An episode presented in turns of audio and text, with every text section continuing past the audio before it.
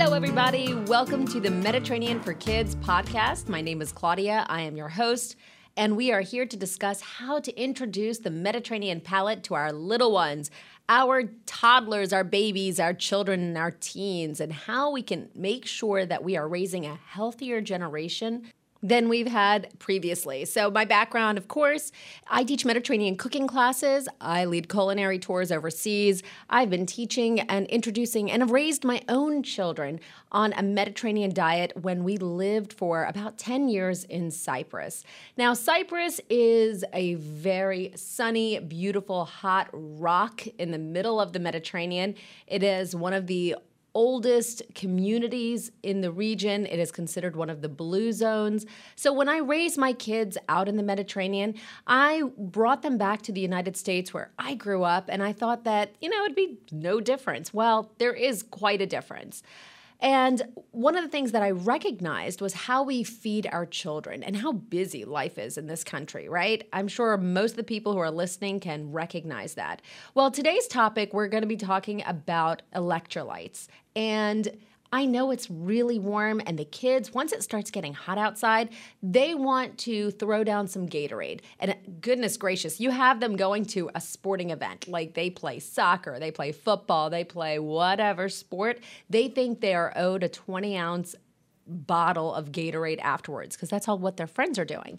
Well, I want to remind everybody that in Cyprus, it is 40 degrees centigrade, which is about 100 degrees Fahrenheit all summer long.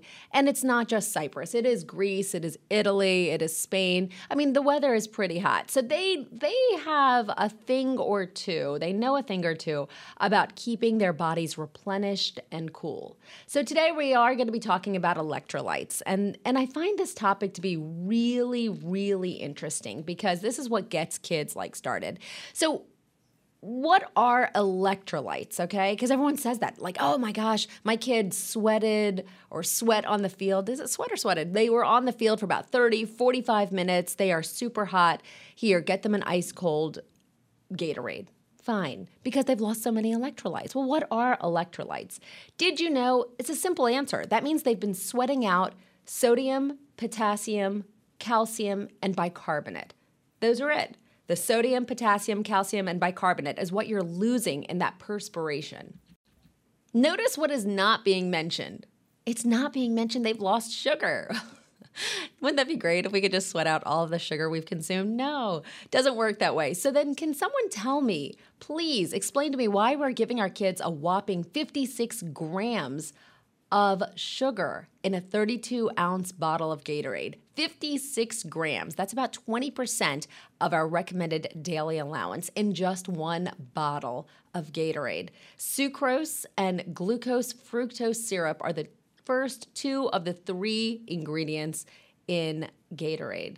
So instead of just giving them sucrose, right? Sucrose syrup, 56 grams of sugar in a 20 ounce bottle. What else can we do to make up for all that lost sodium, potassium, cal- calcium, and bicarbonate? That is what we're missing when we sweat. And by the way, in the Mediterranean, which is the cradle of civilization where we've had all that heat for centuries. They are not gulping down bottles and bottles of Gatorade, which of course we'll talk about the bottles and plastic waste in another in another one, but we're not going to talk about that today in another podcast. What we're talking about today is what we're replenishing our bodies with.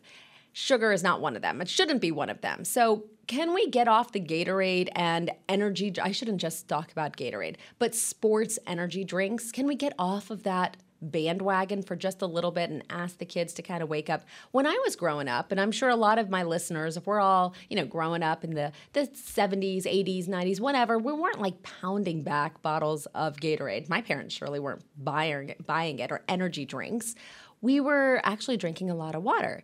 So, what exactly do we need to do to our water, or what other alternatives are there to Gatorade? Well, a simple one that we do all of the time when we perspire in the Mediterranean is we drink plenty of water. We add just a couple shakes of salt and a couple squeezes of lemon. That gets us our sodium and into our bodies some a little bit and then the, the lemon just helps it absorb a little bit better so water salt and a little bit of squeeze of lemon doesn't sound as great as a gatorade that's like cherry berry blend or whatever the ice mountain blend is, but it's really good for you. The other alternative, and it sounds crazy, watermelon. Watermelon mixed with feta cheese. There we have our sugar, of course, but the feta cheese adds the sodium, the potassium, and the calcium that we need to be brought back into our bodies. So that's where they do the combination. So it's that sugar and the water of the content, the water content of the watermelon is wonderful in rehydrating a very parched body. And the other one that I really love and I want to share with you guys is kefir or ayran in Turkish or ariani in Greek. These are all fermented milk based products. And everyone is probably going, What? Why would you give yourself a milk based fermented drink in the heat? Well, your guys are having ice cream, right? Ice cream's the same. It's got that milk, but it's got sugar and cream in it, but it doesn't have the fermented, the probiotics. So, what we do on the island, and this is all over Greece, all over Cyprus, all over Turkey, all over Lebanon, and the, the really warm countries of the Mediterranean. When people get super hot, they reach for a glass of ariani or ayran in Turkish, ariani in Greek. So, what exactly is it? It's probably ingredients you have right now in your refrigerator.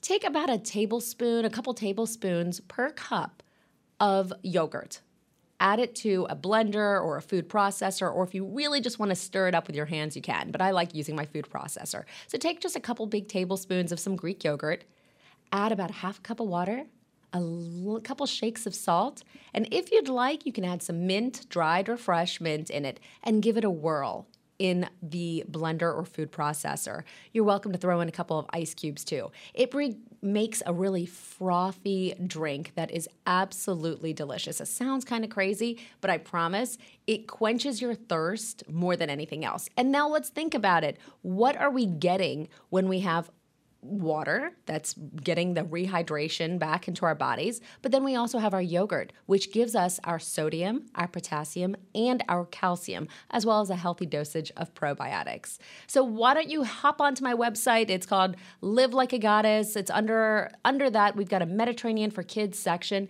It gives you a more specific outline of how to make ayran or ariani and how to use that and quench our children's thirsts naturally. So please do me a favor all summer long. Your kids are thirsty, they're outside playing on the lawn. I get it. Or they're outside at the pool. I get it. But don't have them reach for a sugar laden drink. What we're trying to be careful of here in the Mediterranean or here in the States is to adopt the Mediterranean diet. And it's being careful of the amount of sugar that we're consuming and we're teaching our kids because sugar.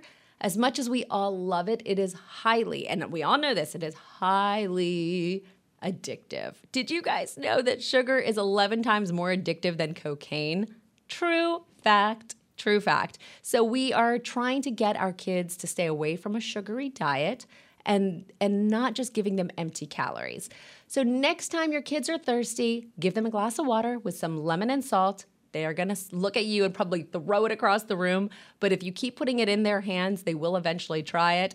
If they really want something sugary, give them a slice of watermelon, like the good old fashioned ways. A slice of watermelon, give them a hunk of cheese, a bit of feta along the side. That gets them that calcium, the salt that they need back in their diet. And then the sugar makes it all go down with the watermelon. And when you are feeling a little bit more, if you think your kid can handle it, go ahead and let them try the Ariani or Ayran recipe that's up on my website, livelikeagoddess.com, under the Mediterranean for Kids section. It's all it is is some water, some yogurt, some salt, and maybe a little bit of mint. It is a wonderful probiotics drink, and you will be actually drinking like thousands and thousands of kids across the Mediterranean do every single day. All right, guys, that is my little tip and trick for today. This is Claudia. This is the Mediterranean for Kids podcast. We are here sharing information so that we can learn to create a healthier next generation than we've had in the past. And I hope you guys will listen in. By the way, if you want to drop me a note and ask me certain questions, I love to hear from you. Drop me a note at claudia at livelikeagoddess.com. Be sure to like this podcast and share it with your friends. We are all about sharing is caring here on the Mediterranean for Kids podcast. Have a great day, everybody. Look forward to hearing from you, and I'll talk to you next week.